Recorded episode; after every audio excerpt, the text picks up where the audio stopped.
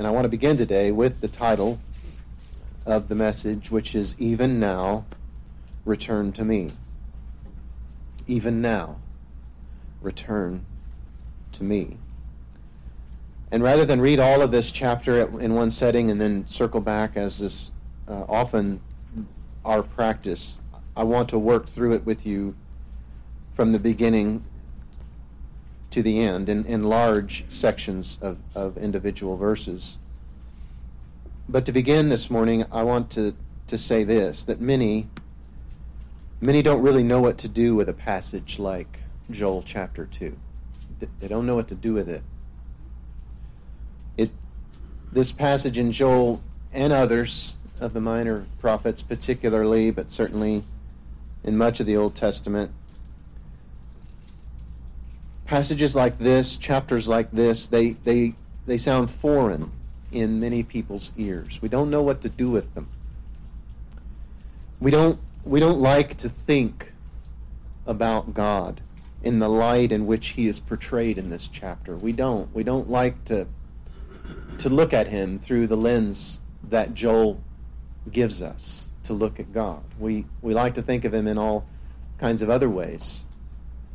We don't like to look at him the way Joel portrays him.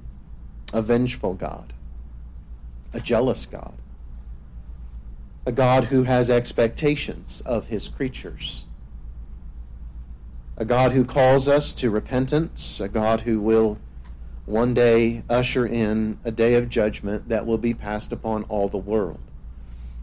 We seemingly, and, and perhaps this is my misreading of of the greater landscape of Christianity. That's entirely possible. But it seems to me that we come across a chapter like Joel chapter 2 and we don't really know what to do with it. we don't like to consider it because it, it portrays God in a light in which it makes us uncomfortable. It makes men and women uncomfortable to think about God in the way that He is portrayed here. We, we far prefer, I think, to to think of God in a different way. We, we prefer the kinder and the gentler God that is only concerned with making sure that our lives become all that they or we want them to be. That, that seems to be the large balance of what people look to God in the lens that they look to Him with, the God who is only love and in the ears of many to say that there is there are things that God hates, it's just something that doesn't settle well. It doesn't seem to fit the the popular perhaps or the the uh, the larger opinions held by many about who God is.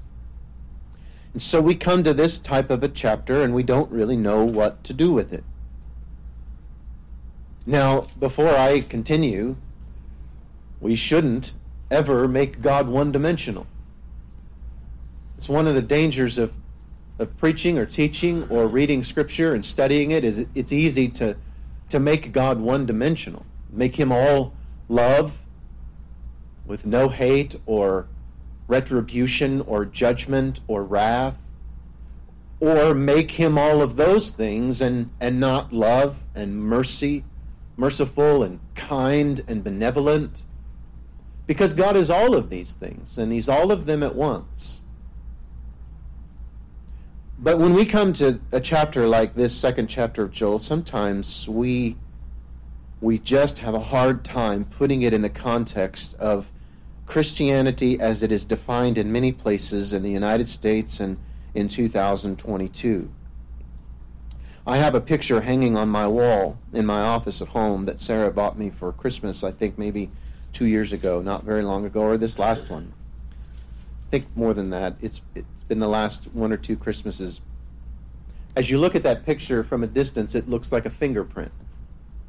And maybe you've seen this in other places, but it looks like a fingerprint. But as you come up close to that picture and you begin to look at it, you realize that it's scripture. And there's one verse from every book of the Bible that make up that picture that looks like a fingerprint. That's a that's a treasured picture of mine, and I it, I still look at it I look at it most days. It's a visible representation of what I hope my life becomes, and I've got a long way to go.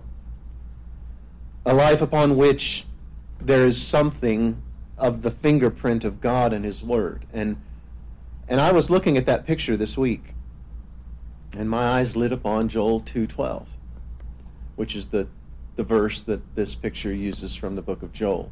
And we want to read that here in a moment. But the verse grabbed my attention, and I've not been able to let it go. And I feel like today this is where the Lord would have us to to take our thought. And as I looked at Joel two twelve, and then I wondered at the moment what the, what's the context around that passage? What does it what is it trying to say? What did it just say? And, and what is said afterward?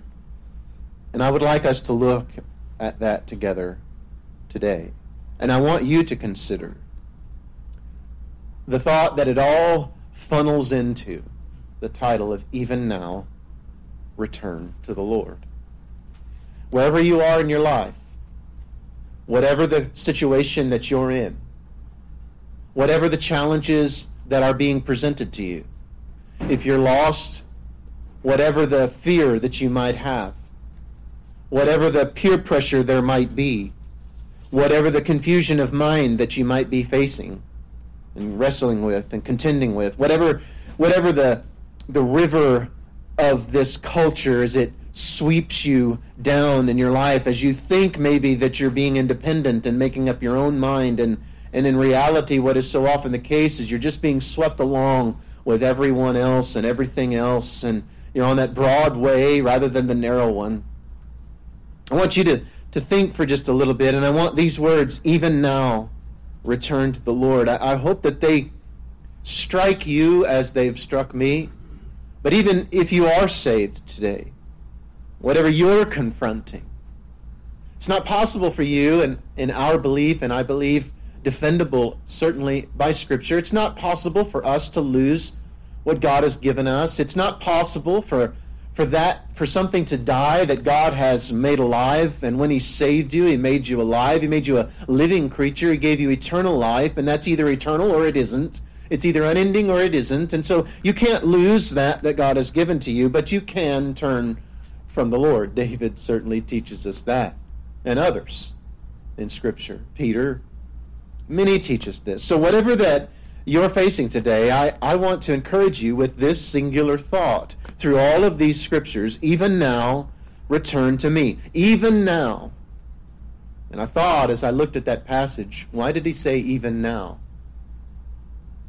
And I think that's what we want to begin with. And so if you'll turn with me, let's read the first 11 verses and then we'll make our way through the rest, if it's the Lord's will to do so. Blow a trumpet in Zion, sound an alarm on my holy mountain. Let all the inhabitants of the land tremble, for the day of the Lord is coming. It is near. A day of darkness and gloom, a day of clouds and thick darkness. Like blackness, there is spread upon the mountains a great and powerful people, like there has never been before, nor will be again after them through the years of all generations. Fire devours before them, and behind them a flame burns. The land is like the Garden of Eden before them, but behind them a desolate wilderness, and nothing escapes them. Their appearance is like the appearance of horses and like war horses they run. As with the rumbling of chariots they leap on the tops of the mountains, like the crackling of a flame of fire devouring the stubble. Like a powerful army drawn up for battle. Before them, peoples are in anguish. All faces grow pale. Like warriors, they charge. Like soldiers, they scale the wall. They march each on his way. They do not swerve from their paths. They do not jostle one another. Each marches in his path. They burst through the weapons and are not halted. They leap upon the city. They run upon the walls. They climb up into the houses. They enter through the windows like a thief. The earth quakes before them. The heavens tremble. the sun and the moon are darkened, and the stars withdraw their shining. The Lord utters his voice before his army, for his camp is exceedingly great. He who executes his word is powerful. For the day of the Lord is great and very awesome. Who can endure it? This is what is said immediately prior to that, even now, return to the Lord. Even now, return to the Lord. And it began in this passage to blow a trumpet in Zion. And trumpets, as you know, were used frequently by watchmen charged with alerting a city to impending danger. Was often the instrument used because it would, it would pierce through the, the, the noise of the city and the sounds that were all around, that sound of the trumpet, the, that clarion call that people would hear. And these watchmen upon the walls would, would have the, in their hands these trumpets, and, and Joel gives us this picture of these watchmen, of this one or many, and he calls to them to sound the trumpet, to sound the warning to sound the warning that there was danger that was coming. And the warning sound of the trumpet was never something that anyone wanted to hear. No one wanted to hear this sound. No one wants to hear this, this warning call. Nobody ever wanted to hear it, and yet it was a sound that at that time was needed to be heard. If they were to escape the danger, that was coming, that the watchmen saw.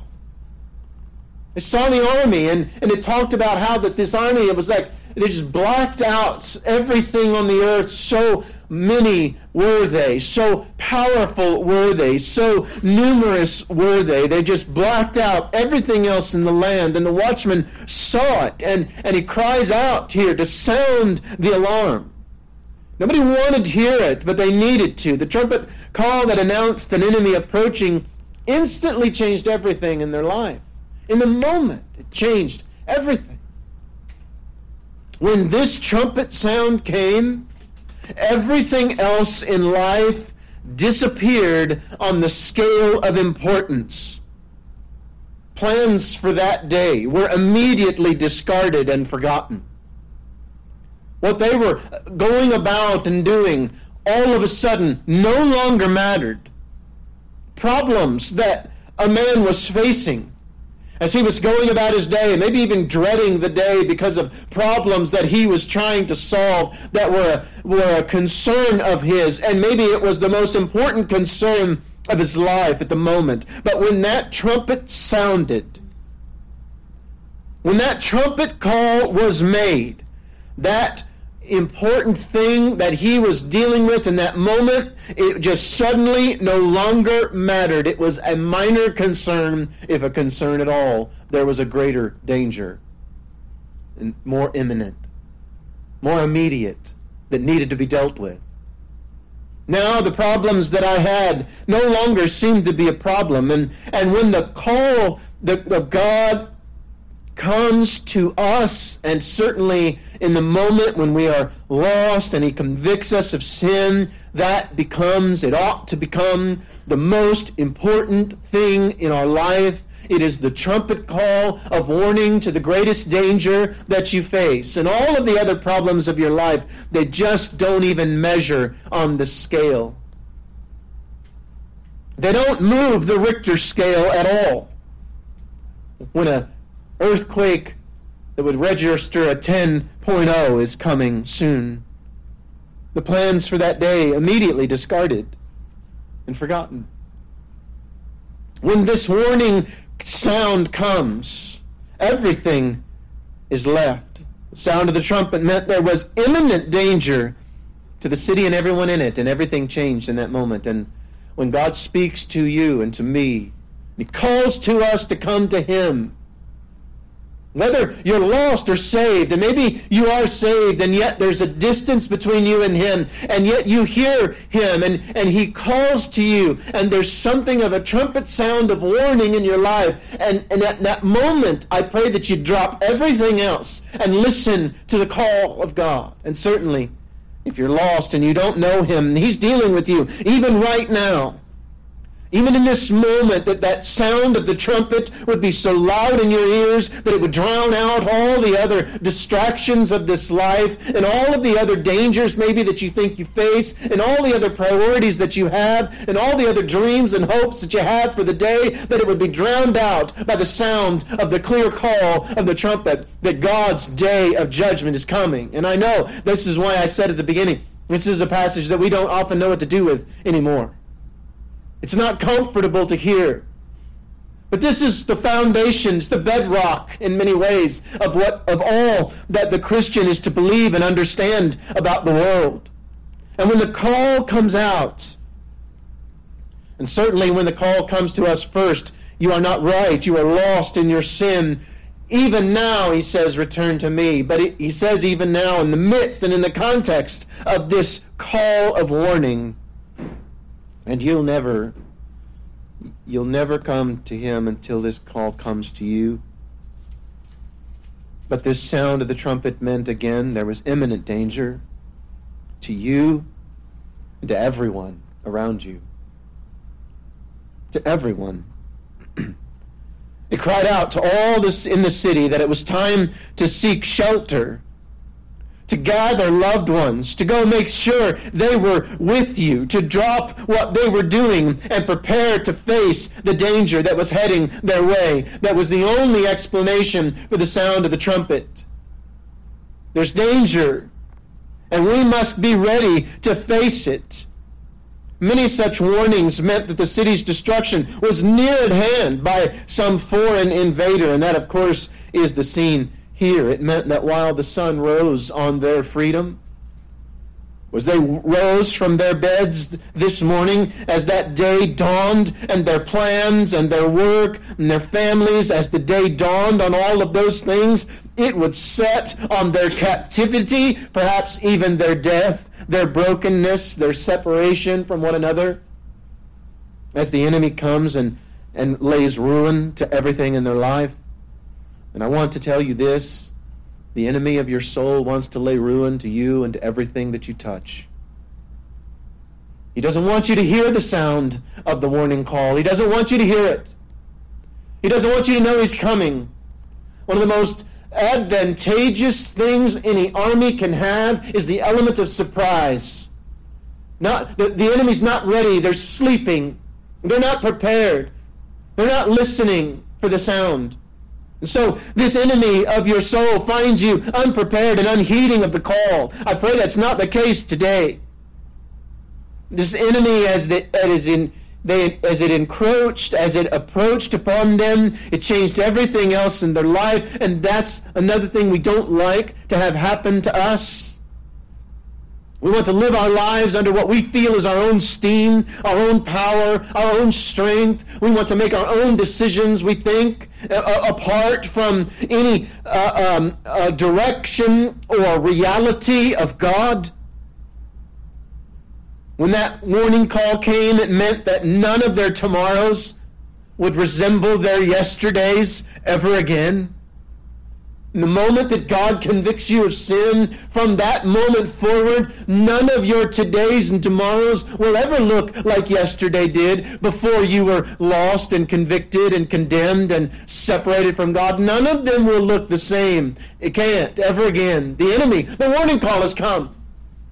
The truth has penetrated enough of your heart and your mind to know the truth that you need to be prepared to meet this day that is coming, the day of the Lord, as it's called here.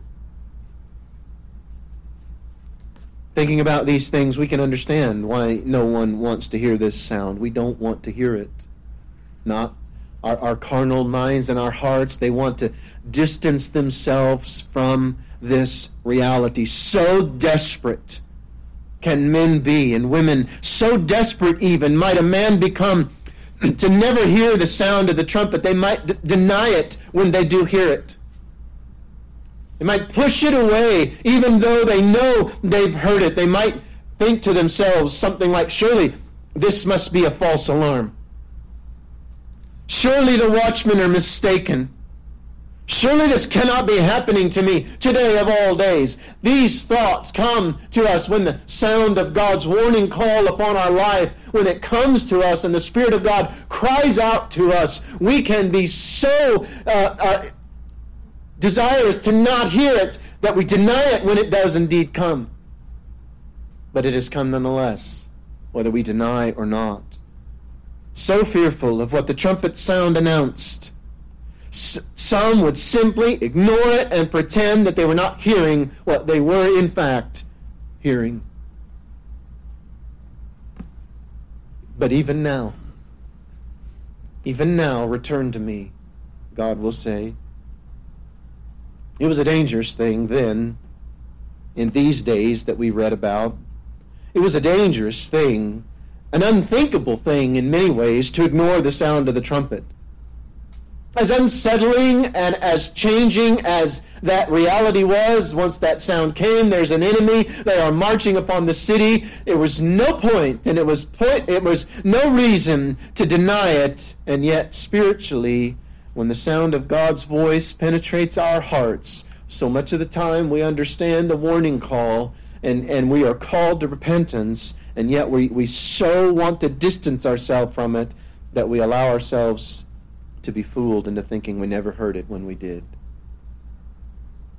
And there's plenty of other noises in life to try to distract us from the trumpet call and the warning that God gives.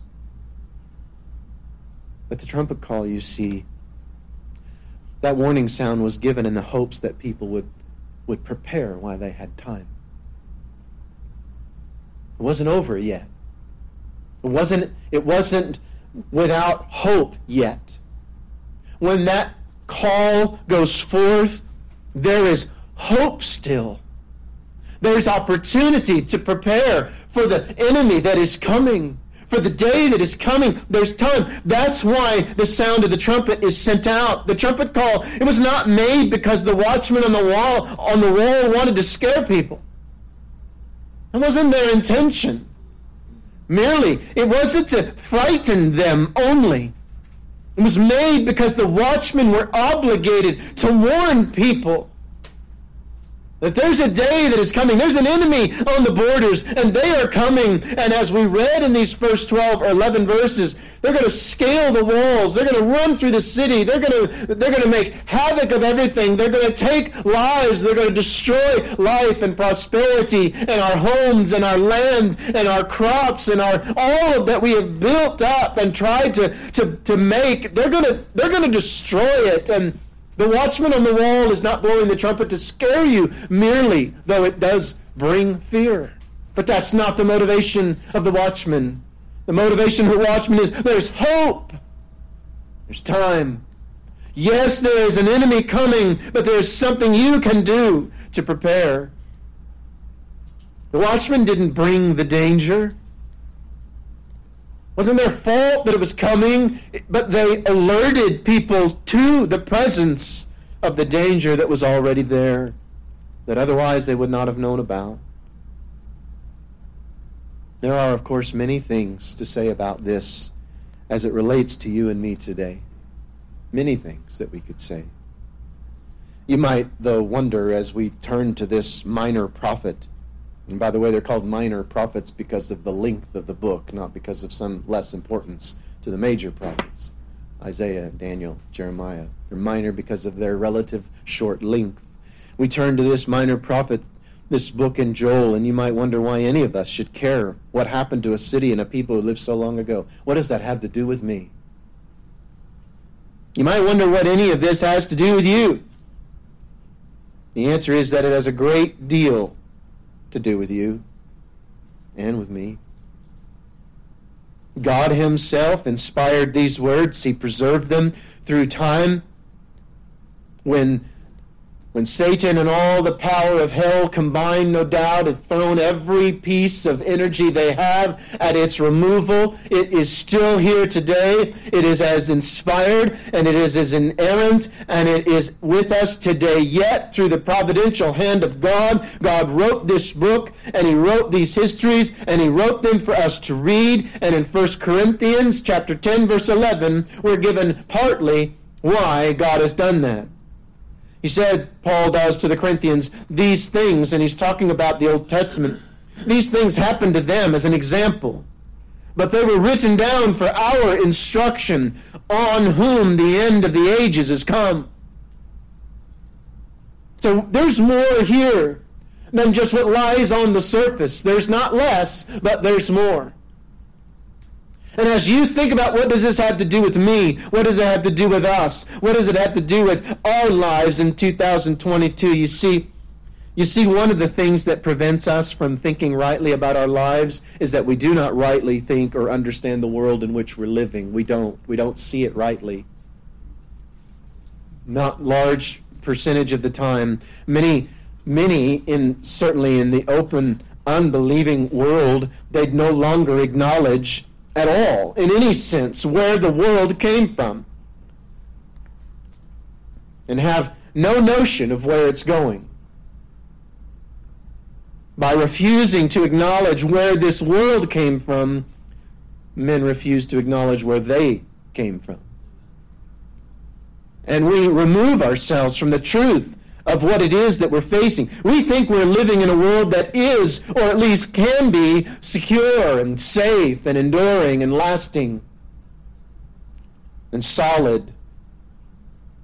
But the reality is that we are living in a world that is the very opposite of those things. We're living in a world that is a great distance from any of those things that we might wish it otherwise to be. Every day, every day, people are facing eternal danger and threat every day.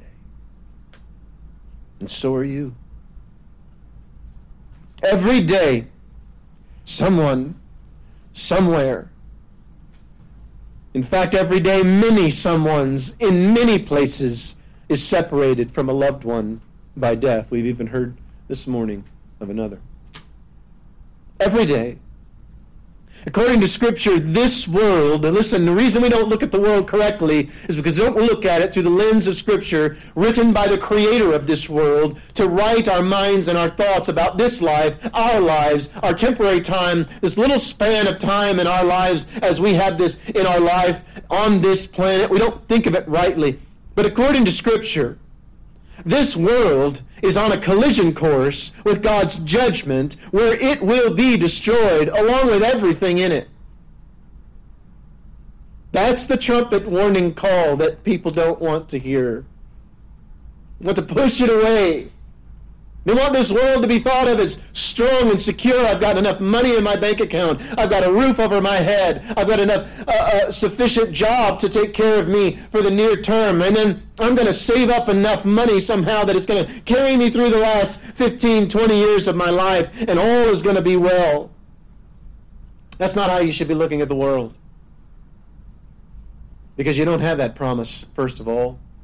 Secondly, this world is on a collision course with the judgment of God. Don't take my word for it. I want to take just a little time and read to you from other passages that demonstrate the truth of this. Jesus himself. And for those who would say we don't want to talk about judgment or sin or any of this, we just want to talk about Christ and Jesus, I want you to understand you're missing what he himself said. Matthew chapter 25, he says this When the Son of Man comes in his glory, and all the angels with him. Then he will sit on his glorious throne. Before him will be gathered all the nations, and he will separate people from one another as a shepherd separates the sheep from the goats.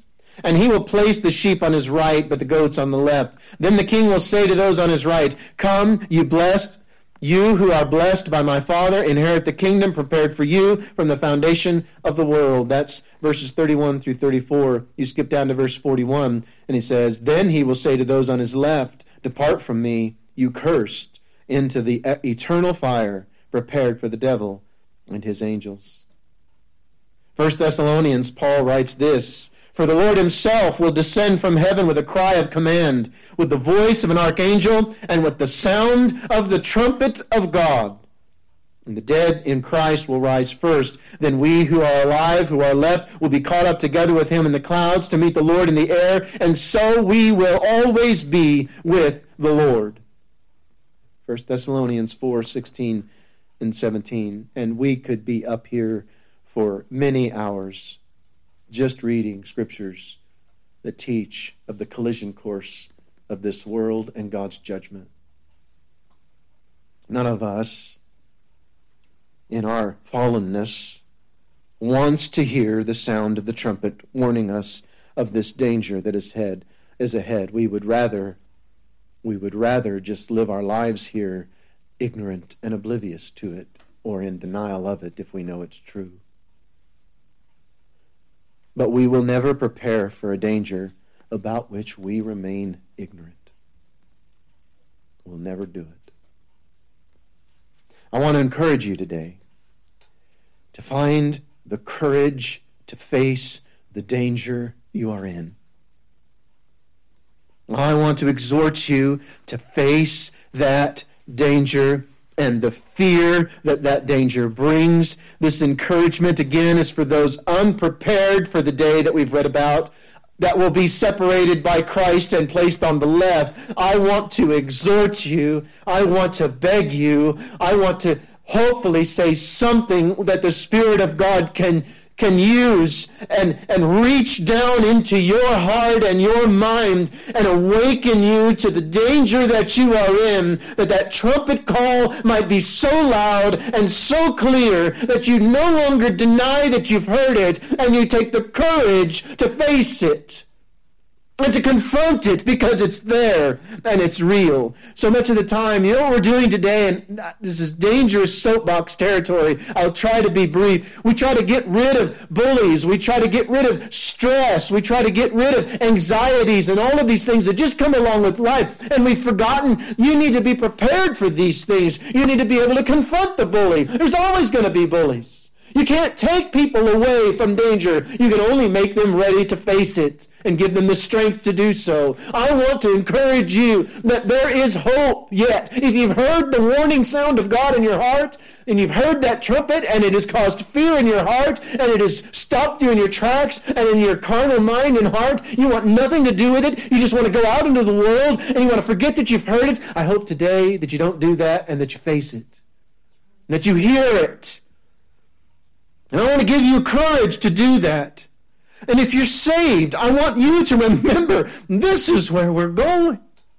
This is where this world is going. This is the collision course of the world and time with the judgments of a mighty and a righteous God. Changes everything about our lives. And even when we are saved, we can still try to put this at a distance from our life. I want us, I want you, as I read that verse and it just lodged into my heart this week for, for whatever reason, that we would be we would remember what it is that we're to be about. When that sound of the warning call comes, that we would not be unprepared, but that we would have the courage to go to God.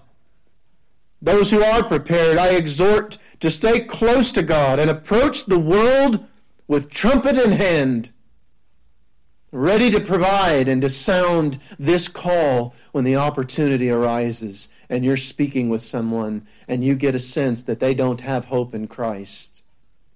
And you see before yourself an eternal creature created in the image of God that is going to one day be on the right hand or the left hand of the Lord and Savior Jesus Christ. And you sound the call. You have the courage to do it. I read this quote, don't know who to attribute it to. I'm sure many have said it or very much the same thing. Courage results when one's convictions are bigger than one's fears. Courage results when one's convictions are bigger than one's fears. When we are convinced and convicted of the truth of God's Word, the fears that we face to live this life before Him fade. They don't disappear. Don't misunderstand. They, the enemy can cause us to be fearful of many things loss of health, loss of wealth, loss of family, loss of friends, loss of comfort, loss of ease, loss of our own dreams. That fear is real and it can be made to be real, but when the convictions of the truth of God's Word are greater in our life and a larger reality than all of those things, the fear is there, but it is overcome. It's not courage to be absent of fear, by the way. It's not possible to be courageous apart from fear. So I want to encourage you, even now, return to me. This warning is coming. There's, there's a day that is coming that is going to see God vindicated and the death of God's own Son displayed before all of creation, and every knee is going to bow and every tongue is going to confess that Jesus Christ is Lord. And they're all going to stand before Jesus Christ, and He's going to separate them like a shepherd separates the sheep, some on the right and some on the left. And according to other things Jesus said, most on the left and a few on the right. And there's a danger here, and the warning call needs to go out, and we need to be about giving it. A clear call the entire purpose for the warning sound of the trumpet call again is to preserve life. It is to make people aware. It is not to take it. See, you think God's calling you and convicting you to take away your life. And what He's doing, He's calling you and convicting you to give it to you. Many think to follow God is to surrender my life, and it is. But Jesus said it this way lose your life for my sake, and you'll find it. You're listening to the wrong person.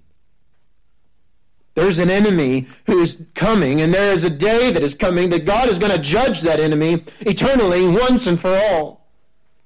Many think that the preacher gets some sort of twisted satisfaction out of scaring people, and I'll admit, I think maybe some preachers do, and I think it's sad.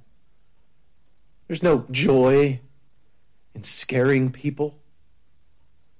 I don't want to scare you merely. I don't want you afraid only. That's not the gospel.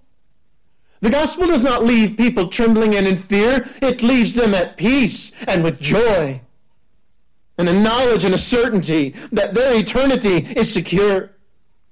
But many think that a preacher uh, that preaches like this these days, as we come across chapters like this, and so many preachers avoid them altogether because they don't know what to do with them, because it won't fill the seats, and it won't fill the offering plate, and it won't pay for their lifestyle, and they forget and they move beyond this, and they, they think and they blame the others who will sound this call and say they're just mean spirited, they just want us to feel bad. No, there's a there's a day that is coming. You need to be warned about this day.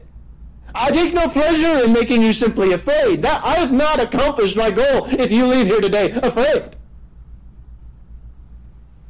The goal is to leave here secure and protected by the almighty hand of God in the face of the danger. I want you to hear the sound of the warning. I do. But I want you to hear the sound of the warning because through that warning you can find deliverance you can find deliverance. This is the clear purpose of Joel as well. It wasn't just to scare the people. The, the, the watchman on the city didn't sound the trumpet just to scare them, he sounded the warning so they'd begin to prepare. Our time is growing short, and so we'll move quickly. How, how does one rightly respond to the warning call of the gospel? This, these first 11 verses upon which or, or from which comes this 12th verse. Yet even now, even now, declares the Lord, return to me with all your heart, with fasting, with weeping, and with mourning. Rend your hearts and not your garments. Return to the Lord your God, for he is gracious and merciful, slow to anger and abounding in steadfast love, and he relents over disaster. Who knows whether he will not turn and relent and leave a blessing behind him, a grain offering and a drink offering for the Lord your God? Blow the trumpet in Zion, consecrate a fast, call a solemn assembly, gather the people, consecrate the congregation Assemble the elders, gather the children, even nursing infants. Let the bridegroom leave his room, and the bride her chamber. Between the vestibule and the altar, let the priests, the ministers of the Lord, weep and say, Spare your people, O Lord, and make not your heritage a reproach, a byword among the nations. Why should they say among the peoples, Where is their God? Yet, even now, return to me. It's late in the game. The end is near at hand. The enemy is there. You know, whether the world continues for a thousand years or not, these were all so easily excitable and it's it's kind of faded, but you remember the, the, the many books that were coming out and you know, Left Behind series, and I want to throw darts at any of those. I, I don't, but we just get so so focused on are we in the last days? And yes, yes is the answer. We're in the last days, not merely because we're trying to count down the days of the world. Whether the world continues for a thousand years or not, we are all living in the last days in the sense that we're living in our last days. It doesn't matter how much longer the world goes on, you're in your last days, and I'm in mine. These are the last days. The time is short, it's late in the game. Many, many don't appreciate this the way that we need to in order to live a life that is sounding the call and responding to the warning call of the gospel. And they don't heed this call to even now return to me. But even though it's late in the game, maybe somebody hears these words and they're at the end of their life. They've lived a long life of rebellion against God. But maybe, even now, God can reach out and call, the warning call can come to you and you can respond. Maybe you think you've got a long life in front of you and you don't, and you just don't know it. It's late in your life, not early. Even now, even now, God invites you to return to Him. He is bringing judgment. He is. It's Him that's doing it. It's his army that is approaching, and I don't want to take time to go into all of that, but it's his army that's coming upon the city. It's not just some Sennacherib of the Assyrians or, or Nebuchadnezzar the Babylonians or Darius or Cyrus of Persia. No, this is God's army. It's God that you're confronting. It's God that's bringing this judgment. And yet now, even now, he calls to you to return with all of your heart. And of course, there it is all of your heart. No one has ever come to God and found deliverance with half their heart or with most of their heart. God is God. He does not ask for a part of you. He didn't create a part of you, He created all of you. And He says, I want it all back and I'm going to give you life more abundant that you could ever imagine because you will be in congruence with your Creator. Turn to me. Return to me with all your heart. Return with fasting. Let go of the things of this world. You know, we think about fasting, and this is true. It is abstaining from food. But I think maybe we need to think a little bit about fasting of the just the prosperity of this world a little bit. Let go of it. Fast from the things of the world. Seek God and desire to find Him more than even the food that sustains your earthly body. Return to me with weeping, a brokenness, fitting a created being before its creator. A brokenness and a fear brought about by the recognition of the danger that they're in. So return to me with fasting with your with all your heart and with weeping. And that word just, just means crying. It means fearfulness. It's, it's, it's to be afraid. But that's not all that he says. Return to me uh, with all your heart, with fasting, with weeping, and with mourning, he said. It's not a repeat. It's not the same word in the, in the Hebrew. Mourning includes the idea of sorrow. Sorrow, not just fear, sorrow. Do you see the difference? There's a difference. Returning to God includes having a heart broken and sorrowful over their own sin. And that's what this word means. The cry of repentance is a weeping. but it is a weeping brought about by the sorrow for our sin, a sorrow that understands the destruction of God's judgment is just, and it is fair, and it is right. Of weeping over that truth. Repentance is not merely being afraid. It's not. It's part of it. That's not all of it. Repentance is weeping, yes, but it has mourning, a sorrowfulness that's in it. Anyone in his right mind would fear an eternity in hell separated from God. Anyone in the right mind would be afraid of that. But that's not all there is to repentance. It's a, there's a mourning and a sorrow over the sin that makes that so. That, that is the reason for the fear. But even now, God says, in this way, repent, return to me. Return with mourning, with weeping, with fasting, with all your heart. And he says, call a solemn assembly.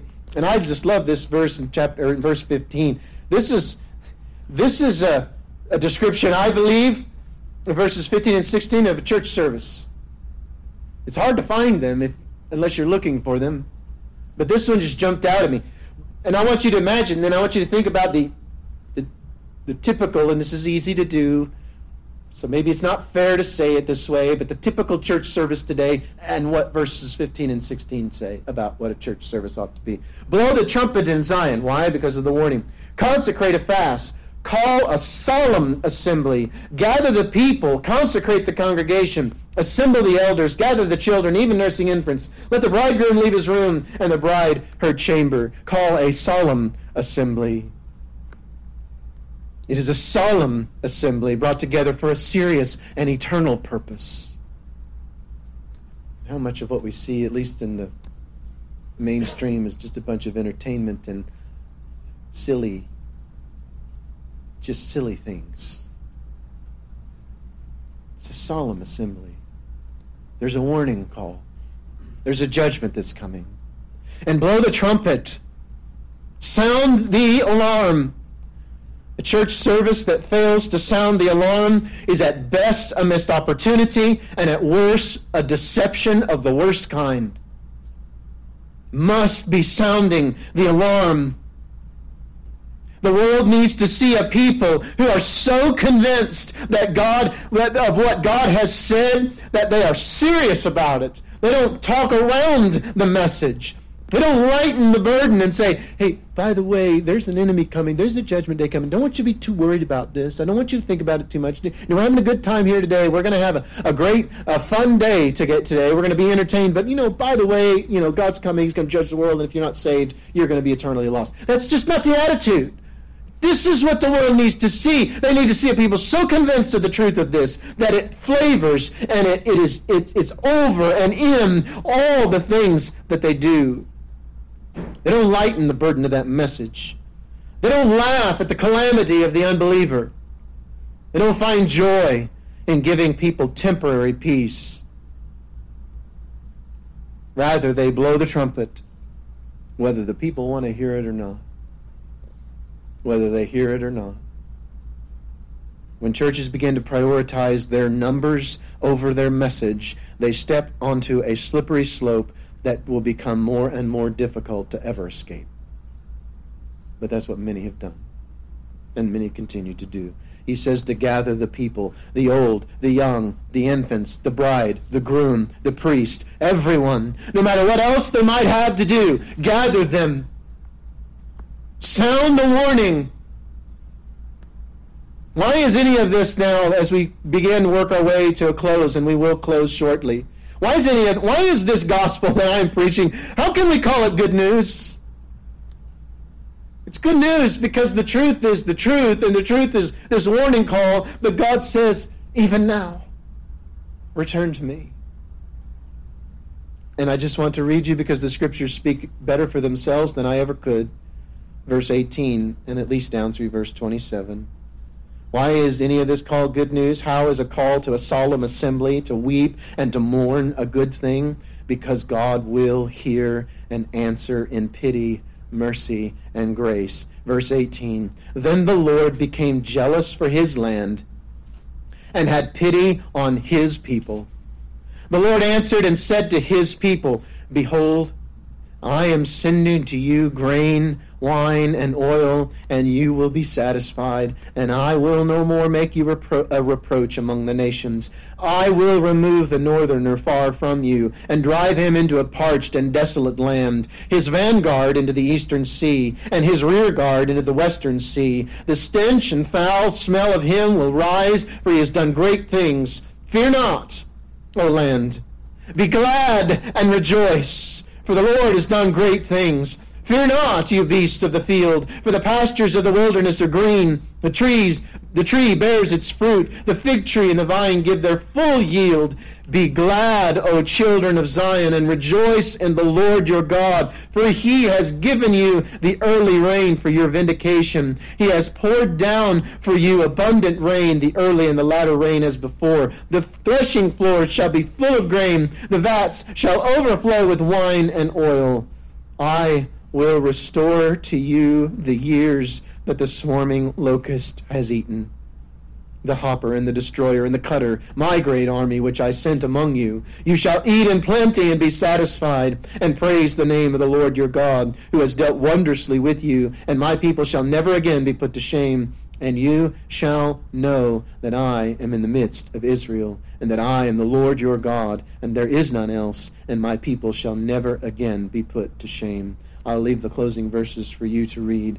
My time, I've taken too much of it, but I want to just finish with these 25th, 26th, and 27th verses and these beautiful promises to the one who will even now return to the Lord, return to God.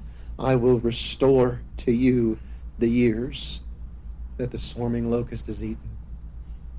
All that you've lost, I'm going to restore all of those years spent wandering from me, all of those years spent in rebellion, I'm going to restore them and I'm going to make it right, and you're going to have an eternity to follow me and to know what life is supposed to be about in heaven, separated from this world that is on this collision course for my judgment. Once I have judged it, I'm going to restore all of those things that the years of this life have taken from you.